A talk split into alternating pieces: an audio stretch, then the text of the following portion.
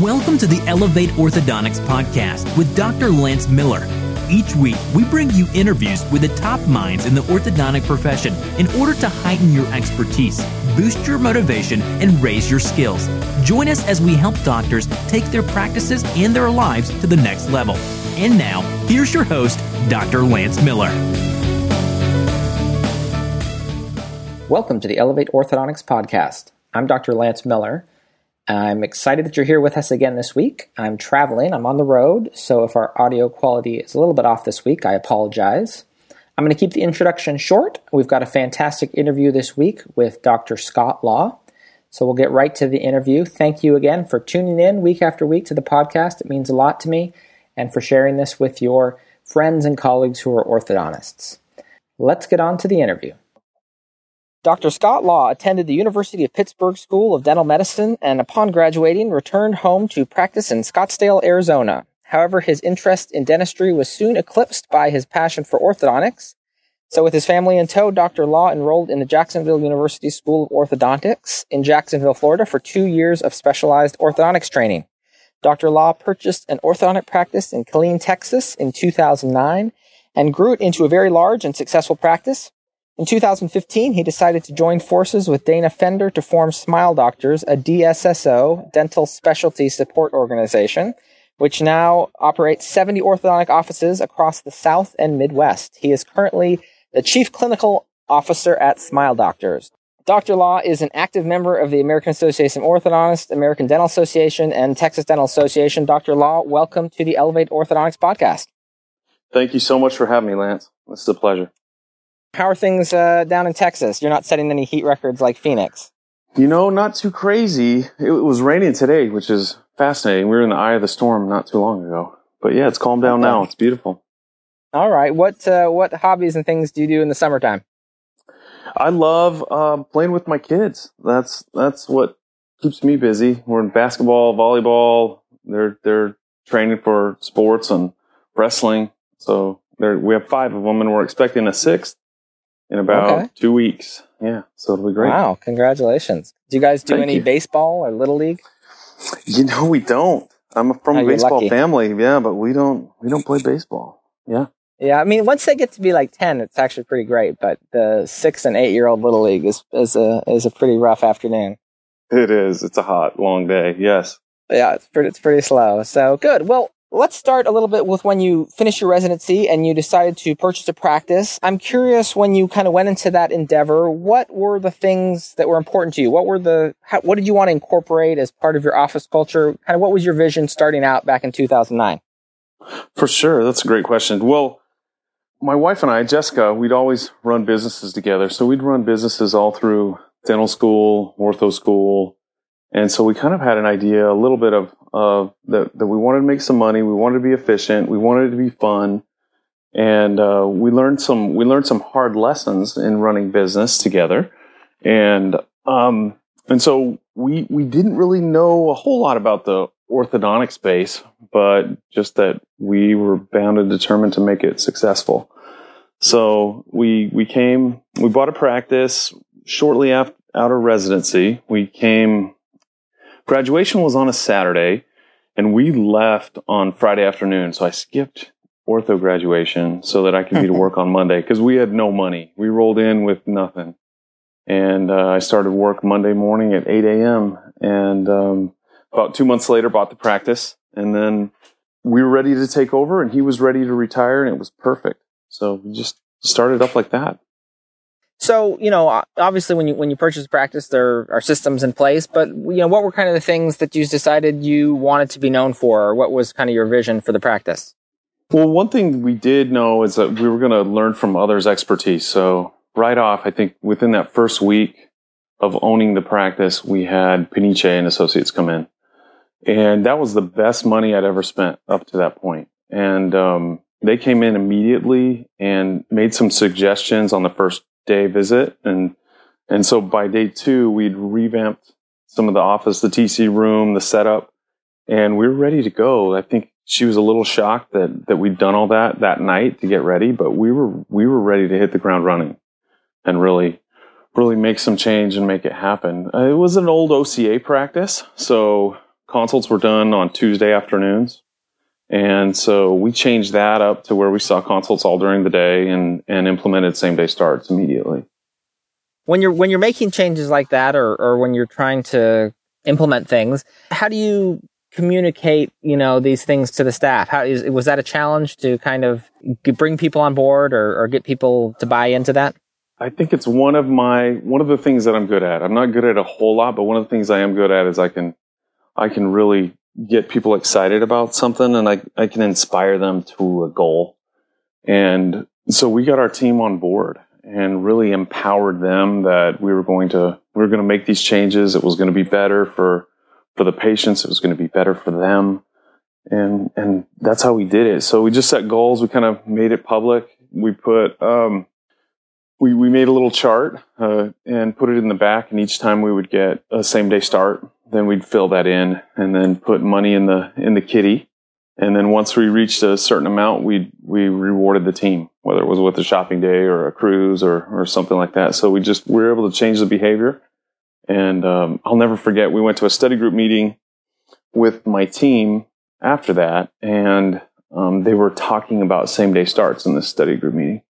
And my team was sitting on the on the table with me, and they looked at me like with this shock in their mind when another doctor asked, "Well, how do you do a same day start?" And they looked at me like, "Is there any other way? Like, how else are you going to get braces on if not the same day?" So it, it, it, it was really cool to see them see them change and really grab grab onto things that we had a vision for. Yeah, I think that that's you know it sounds like you've got a real knack for that, but sometimes that's hard to take an idea even if you bring it to the staff meeting and, and you get the heads nodding and people buying in, sometimes these things kind of die when they get into the real world and, and to, to carry that momentum through and, and to implement changes, you know, I think is something that, that a lot of people, you know, find challenging. I totally agree. Yeah, you have to you have to you have to somehow it's it's kind of guided discovery where they need to arrive at it or arrive at the benefits themselves where you can't force it upon them but but then you need to have them hold everyone accountable. Like we do it with our kids. We want to have prayer and read some scriptures uh, each night or, or each morning, depending on school or school or summer seasons, and then um, they'll remind you, and they, they want they want to be a part of it, and they they kind of drive it. So it's same similar thing with the team. What are some of the unique things that you know you guys did in your practice that that set you apart in your community and, and got a reaction from from patients and their families? Our our main thing and, and really what we've done now especially is is our mantra is we love on people first.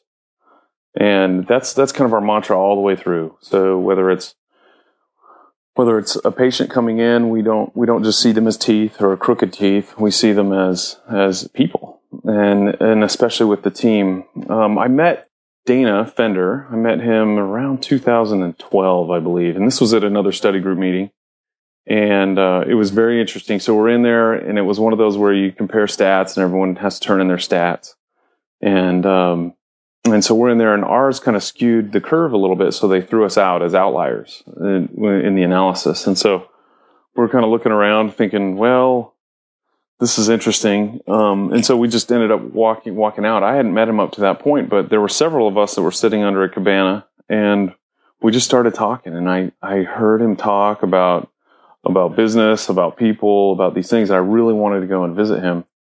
I asked if I could, and and and he graciously allowed. And I so I brought several of my my core team core team over to him, and I I visited his practice in Douglas, Georgia. So it's a little teeny town in in South Georgia and I saw the efficiency was running, the attitude that they had, just how just how upbeat, and everyone was was doing their their thing, and, and he had such a low stress about him, and I was shocked. My jaw dropped. I was just I was just amazed at how that was going, and I asked him. I said, "Well, what is what is it? How do you find your people? What what what is this? This is really special. What you have here."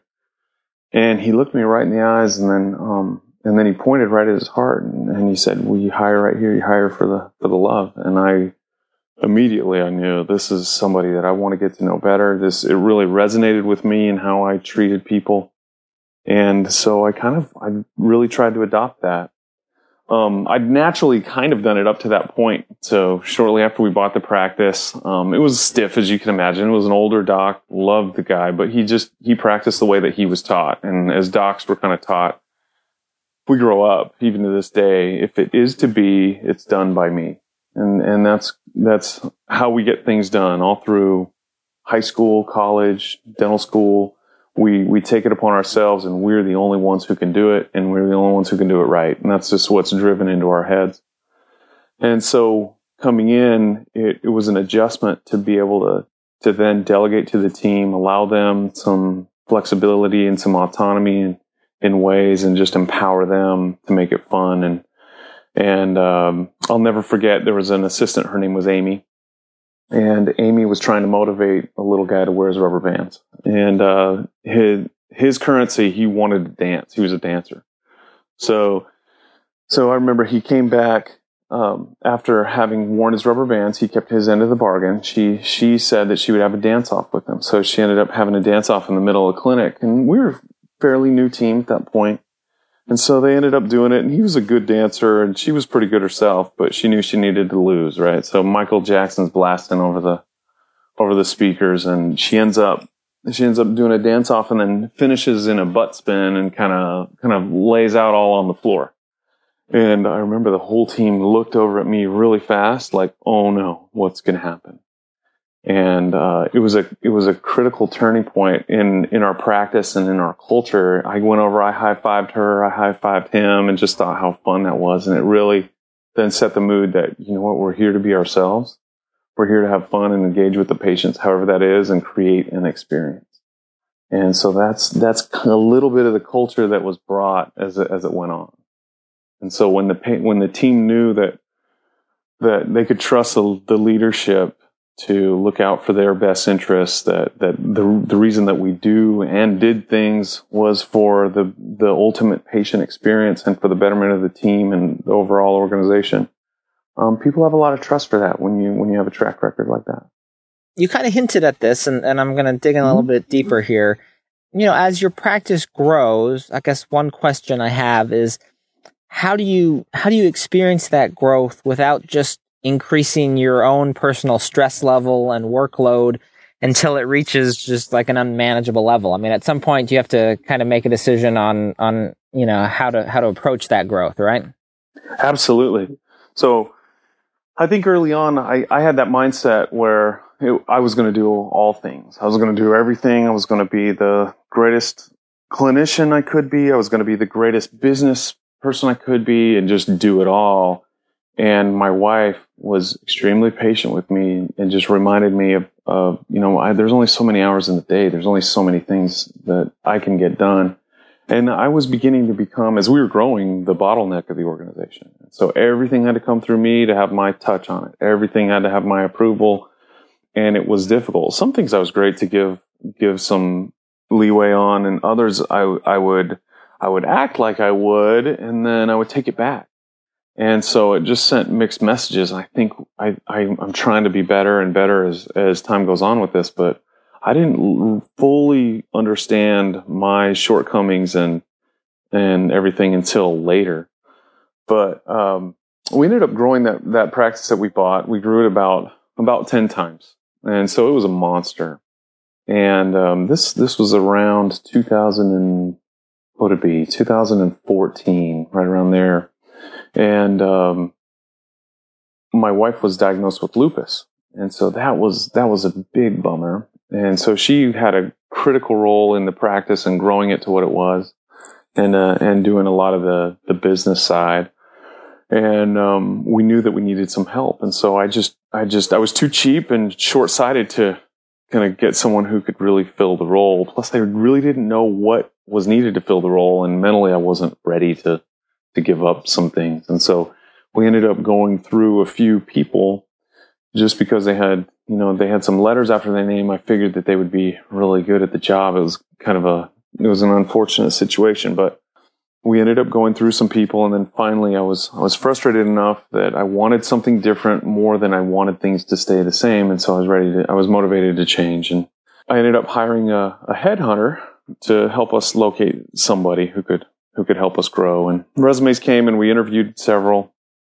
And then um, this this one resume came across, and his name was Scotty Hudsmith, and um, and the headhunter was like, "Wow, he his resume was was very overqualified for for what we were asking." And um, but he just said, "Go ahead and interview him and set it up." And so we ended up doing that. The only time we could really line up a an interview was on a Saturday, and we don't see patients on Saturdays. And so he came and, and saw an empty clinic and toured around and and and we spoke and we kind of talked about where we were at the time. And we knew at that point we were big enough that we either needed to get really big or we needed to get small and just be competitive. And uh, and just kind of let let some things go and really concentrate down. And he he was wonderful talked to us and and I could just feel in my heart that it was the right decision. And so we ended up we ended up hiring him and it's been fantastic. What's what's funny is he did he did tell us oh this was about 6 months into into it he told us how he thought we were somebody else so he he applied for the wrong job. and that that morning of the interview he was going to cancel uh, but he just said oh what the heck I'll come I'll come check it out and uh, I'm so glad that he did. So he's currently our our CEO, and then um, we ended up partnering with Dana Fender, and so we kind of kind of bookended from Texas to to Georgia, and and that's and then we've grown all in between now. I want to kind of scale it back a little bit, perhaps yeah. for you know our listeners who who I think face some of the same challenges, perhaps on a different scale. I mean, I think that there are people out there making a very good income, but feeling still kind of like a slave in their own practice. Uh, you know, I mean, I think there's people even making seven figure incomes or, or, or, more that, that aren't happy because of the way that the systems in their practice are set up. So, so someone's listening and says, Oh, yeah, this, this sounds great, but, but where do I start? You know, I, everything's just coming at me right now and it's, and it's kind of overwhelming. How do I get to a place where I have a little bit more balance in my life? That's, what's uh, that yeah. first step?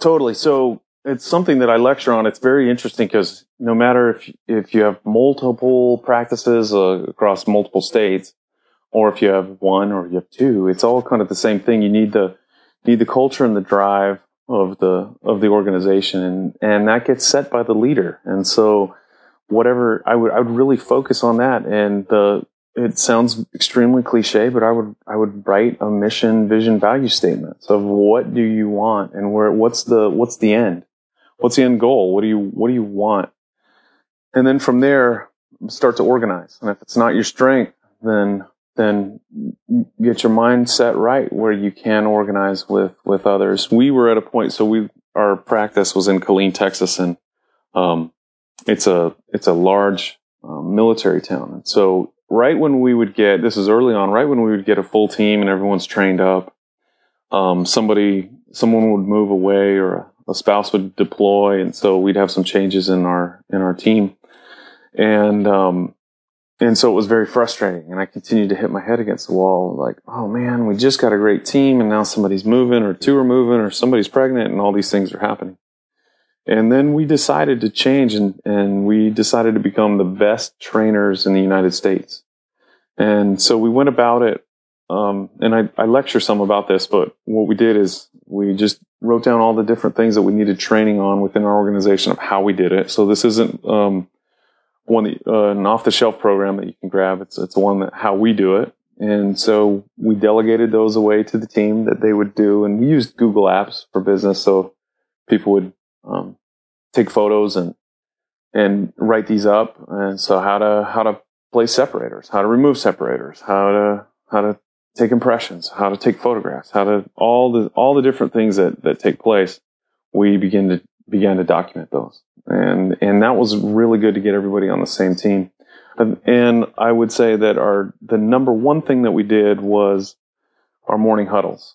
And um, people, I remember my friends just said I was crazy to hold these every morning. We would have a half hour meeting, and um, they thought I was nuts. But but it was it it to this day it's my favorite part of the day.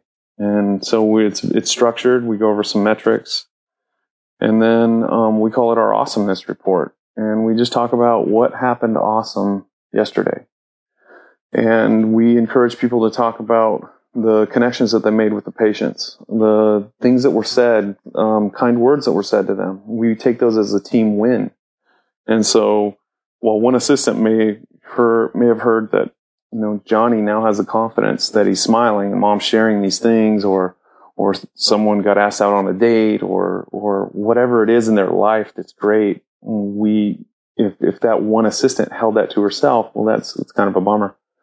And so we share that in those meetings. And we also share it uh, for team members when we catch someone doing good. And so it's just a very positive thing where after you hear all this, you can't not leave the meeting and then go and, and high five others and, and really be, be the best part of their day to steal a line from Leanne Peniche.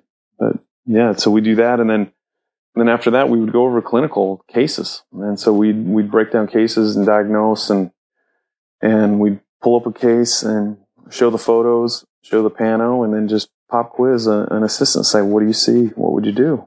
And it's just like residency. And it's amazing after they see 60, 90 of these cases, how they begin to think in AP, transverse, what's going on, what's the next step, how is it proposed, and and it's really key to how we operate today. Awesome. So when you you, know I, when you get these systems or these I guess kind of instruction or protocol manuals together, then uh, that's something obviously you're referring back to. I mean, we, you know, you don't want this to become kind of a stale document sitting somewhere in a binder on a shelf, right? Absolutely. So try and find someone in your team or hire someone that's a fit for you. So some people are, are quick starts and they have all these ideas. Well, you can't just have be surrounded by a bunch of quick starts or else you guys will just come up with ideas and get nothing done. You need finishers that'll see the project all the way through uh, until the end and remind you and, and bug you to, to complete your part or, or hopefully everyone's just pushing through where there's not a whole lot of pushing and prodding to get it done. But after that starts to happen and, and the team is proud of what they have it kind of creates its own momentum that way where where it's continually updated and, and it's continually we're we're getting better all the time. And to this day, we're always while we have clinical protocols and and ways that we treat specific specific malocclusions or situations, or we do conflict resolution in a certain way. Um, we're always looking to make it better, and we want new ideas and to freshen those up and just get better and better and better. So the team loves to have input. Everyone loves to to take emotional ownership of something. That's that's great. Yeah. You know, one thing that I feel like I struggle with, I, kind of alluded to this already, is being overwhelmed with, you know, number of things coming at me every day and trying to sort out, you know, what, what can I push off? What are the, what are the most important things that are going to get me towards my long-term goals? So I'm curious how you kind of personally identify in your life what's what's the most important thing I can be working on and make sure that you're actually making progress on those things. So I would again take it back to understanding what you do well and what you want done ultimately and set and set kind of short sprint goals. Um, I use a few few apps that are pretty cool. There's one called uh, followup.cc. It's an email follow up. So if there's something that I send out that needs to be done, um, ideally, you want that person to follow through, right, and get back to you on the email or, or whatever the to-do list task is. But if it's if it's not, then you can set a reminder for that email, and you can you can shoot back and say, "Hey, can you update me on this? Where are we at with that?" Or, and that's that's inside or out of of the organization, but that helps a lot. And I think I've I've heard different ways that people do it, and then sometimes I'm much better than others. But when I wake up and I I, I have my my time, my power hour in the morning, um, and I set the things that I would have to get done today or make progress on. Um, it's it's very gratifying to hit those early on in the day and just check those off my list, and then again, the momentum begets momentum, and and you want to complete more. Yeah, let's switch gears a little bit and talk yeah. um, clinically. You're the chief clinical officer here. Um, tell me a little bit about uh, taking pictures of every patient at every visit. What role does that play in your practice? Oh, it's invaluable. Um, so I remember when when I was in residency, we were told to take pictures about every six months. So what? Every every second or third visit, and um, I got tired of looking in the chart, and it, it was more work to try and get out of work felt like. So I was, I just felt like, you know what, I'm just going to take them on every patient. It doesn't matter. I only see eight or 10 a day anyway. So it doesn't, it doesn't, it's not too much. And so I started to take these photos and I love to look at them and analyze the cases and see what was up with them and, and what, what changed from last time. And so when I got out into practice, um, I, we just started doing that. And I know we didn't implement it in the first month. It was probably month three or four. And there was a lot of oh, belly aching about it because the team just thought they'd be so far behind that it wouldn't, that it, they couldn't do it. But, you know, after, after about four months of doing this and seeing the patients come back and seeing the changes. And we, again, showed the team the positive that it is to their benefit, how much ortho they learned and how quickly it's invaluable. Plus, able to get mom on board and get everybody on the same page and look, you wore your rubber bands, see how they changed or any, anything that way. It just creates again a lot of excitement, buy in for what they're doing, that their hygiene improved or whatever it is that we needed to show on there, it it has proved invaluable. And now that now where we are, that we're able to then take, we have such a library of cases all the way through, treated from start to finish, that every visit has photos that we can then show. Okay, for a for class two division two, treat it out like this. Here's how it works when you have turbos on the anterior, shorter lat elastics, and just kind of Tom Pitts protocols, and you go all the way through you see how the case unfolds. And so many naysayers that join that join on with us, they're able to then see case after case after case that are successfully treated this way. And, and it's really hard to deny that, oh man, you know, that this stuff works. And so, um, uh, what I can do, I can send you a link on, on how we take photos on every patient, every visit. And it's under two minutes. People think it takes a long time, but we have them, we have them taken, uploaded, cropped in under two minutes. Awesome. Yeah, we can post yeah. that in our uh, Facebook group too. That'd be awesome. Oh, great. That'd be great. What What other clinical tips kind of allow you guys to see a high volume of patients in your practices, or the things that you do in, in the clinic that make that possible? Yeah, there are. So just the way that we communicate chair side, I think, is key. Um, again, it's it's very much uh, when Scotty came on board several years ago. One of the first books he had me read, and I think it's it's a big one now within the, these Facebook groups is uh, turn the ship around. And so it's very much, it's a leader leader where we empower others. And so the end doer, so whoever is actually putting in the wires and, and doing that, they, they know what their job is. And so it's our job to educate them so that they can propose what the next step should be. And so as an orthodontist, it's, it's more of instead of us coming and telling everyone what to do. It's it's more of an approval. And so doctors in our organization have the final say on everything clinically. But it's so nice to be able to just come to a chair as a doc and be spoon fed with where we are, where or what's the treatment plan, where are we going, and what is the next step proposed. And doc can look at the photos from all the last visits, see the x-ray, look in the mouth, and hear what the assistant wants to do. And then there's a teaching opportunity. And so young doctors coming out of school, it is, it is so incredible to be able to, to step into that and learn ortho so quickly from, from so many people. So we have just a great mentorship program where we review cases online. We review cases, uh, like, oh, we have an online uh, board HIPAA compliant where we're able to then we're able to throw cases up there and say, what would you do? You know, when a, a doc can ask before going into a consult. And, and it is, it, it proves it's so efficient clinically that way. But we just create those opportunities to teach and learn from each other and uh, to go deeper if we need to on the why and the patients, the patients love it when you're discussing them and their case and how how we're we're going to nail it, and this is what these are the steps that we're going to take these over these next several visits in order to arrive at at their at their desired smile. It's it's fantastic. So the the person, one of the people that has influenced me the most on that was Tom Pitts, and so I had the absolute honor and blessing to work with Tom Pitts in my practice for uh, close to two and a half years. He worked with me in, in Harker Heights, Texas. And so I think I ran, oh man, I ran maybe five or 6,000 cases with Tom. And uh, and I don't know if there's anyone else in the world that's been able to run that many with him. And to see him, it's uh, he was almost like Michelangelo's David, where he could look at a case and see see all the the hard structures, the tissues, the everything, and and the malocclusion, and see through how just just what this end result could be. And I'd watch him do it and just learn and soak this up. And it's really influenced what, as a chief clinical officer, what what I do as far as the protocols that we've established and the steps that we take in order to arrive at the finishes that, that we're known for.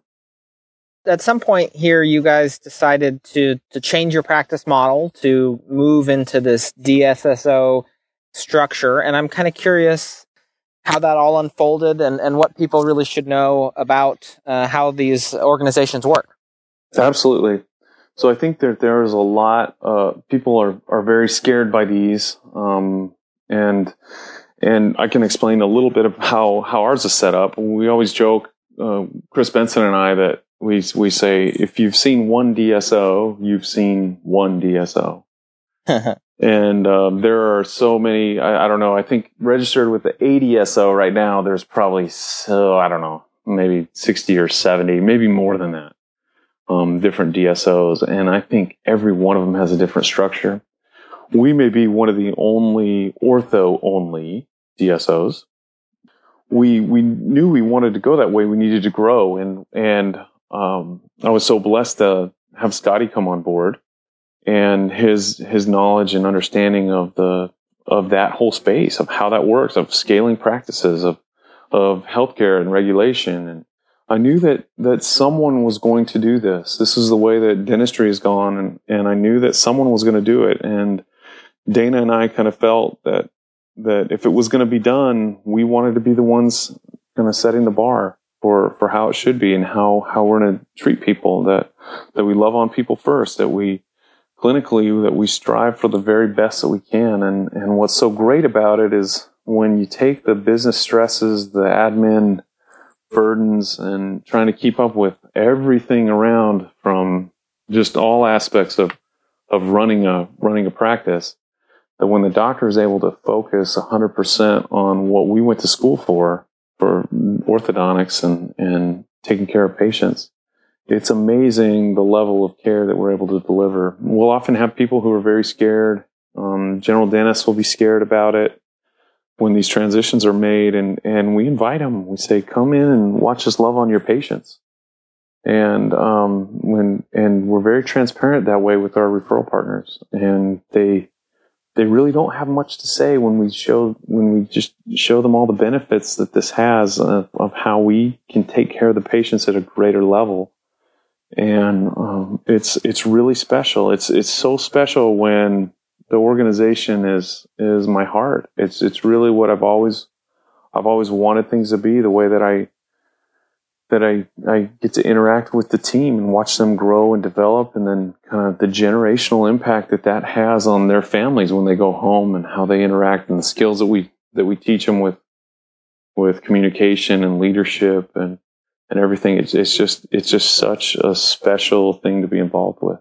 I I pinch myself you know, I think a lot of people are skeptical that you know you could maintain these these cultures, these values across so many practices. Uh, you know, it, it seems though that you have confidence that you're going to be able to do that. You know, if it was dependent on me, I don't think it, it would be possible. But the thing that that we've come to understand is that it's that it's not about me. It's not about Scott Law and it's not about Dana Fender. It's, it's about, it's about everyone within the organization that once this is created and, and perfect example is when we go in and we, we combine with another practice, say there's a retiring doctor that, that, uh, that wants to retire and get the equity out of his practice, but he wants to still work some. When we come in, of course, everyone is very scared. And so, uh, they're scared. Are they going to lose their jobs? They're you know, they're familiar with their work environment now. What's how's it going to change? What's going to happen? And when we get to go in and we bring a team member who's recently transitioned uh, with us um, within the last six months, and they're able to look them in the eyes and say, "You have no idea how much better this is with with the culture and how how they want you to succeed and grow. And kind of the ceiling's been taken off of a local practice where we have team members that if they want to grow into a into a management position or if they want to grow into a regional trainer, uh, operations person, anything can can happen that way. And um, when our focus is on again, when when you hear it out of the mouth of the leadership team, and especially out of the mouth of the CEO, that that people are first, and and that we love on people first, it's amazing the changes that take place, and and financial success always follows that.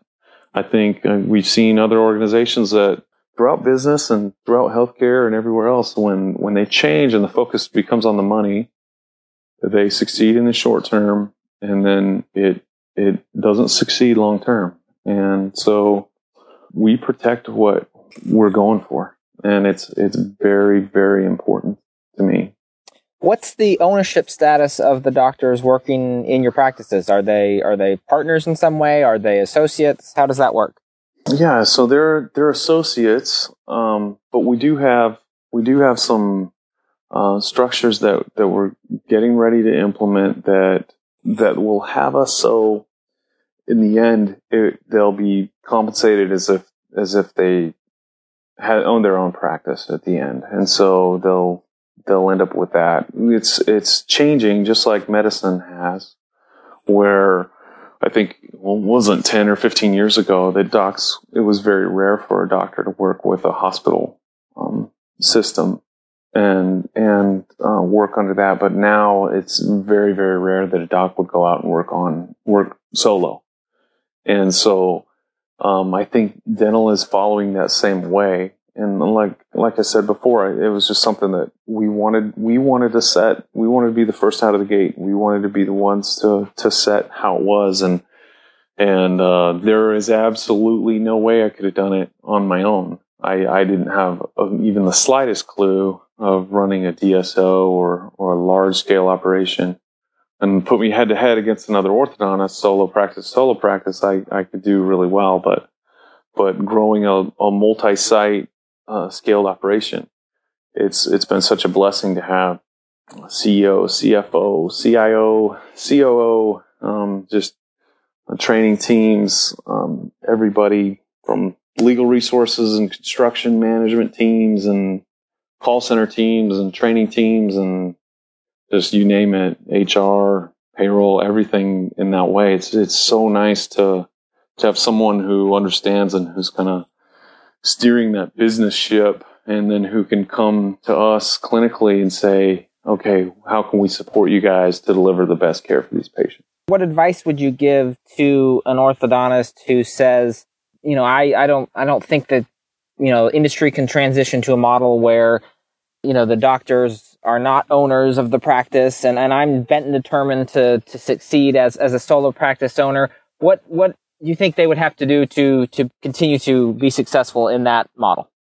For a, a doctor to be in a solo model, is that what you're saying? Yeah. For them to be successful that way?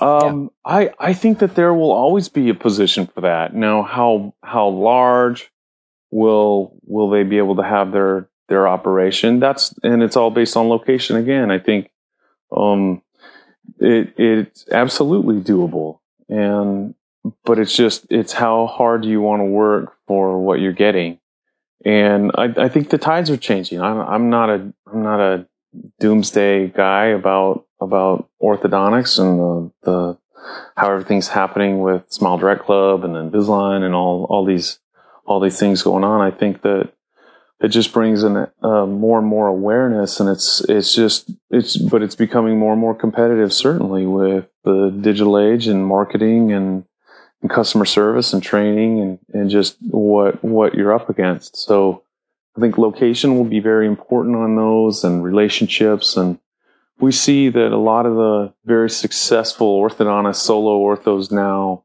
um, that that may have multi sites as well. It's it's usually based on their charisma, their leadership ability, and their business sense for for those that are that are very successful like that. I think there'll always be a place for, for people like that, but I do tend to think that, that they would consider something like this because of the many advantages that it has for the patients and for the team. Well, this is this is fascinating here. It's been a really interesting conversation. Um, we're going to transition into this express round here with our Good. Elevate Express eight questions. We're gonna we're gonna knock these out real quick, and and then we'll wrap things up. I love it. Scott, what is your go-to treatment for a full step class two? Uh, skeletal would be a Herbst. What's mm-hmm. your standard retention protocol? Upper and lower fixed, and backed up with nighttime Essix wear. Awesome. Who are your role models or your mentors?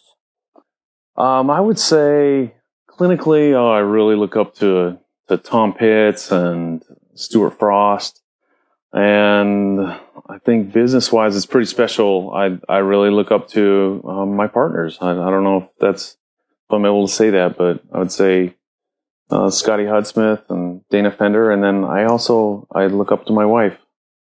Awesome. What's your favorite orthodontic product or instrument? I love adhesive. I think that's that's a good one. I'm I'm glad we're not pinching bands. Yeah, yeah, uh, it's definitely true. Uh, what's the best vacation you've ever taken? Mm, Costa Rica. Costa Rica was amazing. Loved that. Did you go with your kids? You know, I just went with my wife, and we went with okay. a yeah study group meeting actually, but but we got some time uh, at the tail end of it alone, and and uh, that's a beautiful country, great people. Okay, I'd love to go there. What's one great book that you've read recently? The Heart Led Leader. Okay. Do you ha- do you have an author on that? I don't know that. No, book. I I don't. I don't. Heart yeah. Led Leader. I'm gonna Google it real quick here. Yeah. Uh, Tommy Spaulding, perhaps. How living and it. leading from the heart will change your organization and your life. That's it. Okay. What bracket system are you currently using? We use Damon. Damon Q. Okay. In in all of your practices? Yep, in all of them. Okay. What is one area of orthodontics that you want to learn more about in 2017? Hmm. I think airway, airway and CBCT. I think I'd I'd love to learn more about that as well as developing uh, plastics. Cool. Cool. Scott, this has been a blast. Very interesting interview. I'm sure this is going to be well received and people are going to learn a lot. Uh, if people have any questions for you, uh, what's the best way to reach you? Yeah, email's great. Facebook's great. Email is dr.law at smiledoctors.com. Okay. And do you have any speaking engagements upcoming or uh, in I do. office? Yeah, yeah, I do. I have I have some coming up at the PCSO and Ortho Voice um, let's see, we do have some in-office courses as well. We do that uh, every six months or 12 months, or we'll invite in people who, who are looking to grow as well. Uh, we see it very much that we want we want to help people to avoid pitfalls that that could that could get them into trouble and get the whole industry into trouble. So we we did one in February and and so we'll do one here in the future as well. Well, thanks again. This has been a blast. All right. Thanks, Lance. I appreciate all you do. This is a great podcast. Thank you. Have a great night. Talk to you later. Mm-hmm. Bye bye. Thank you for listening to the Elevate Orthodontics podcast. For more episodes, subscribe on iTunes or visit our website at elevateorthopodcast.com. Tune in next week for another great episode.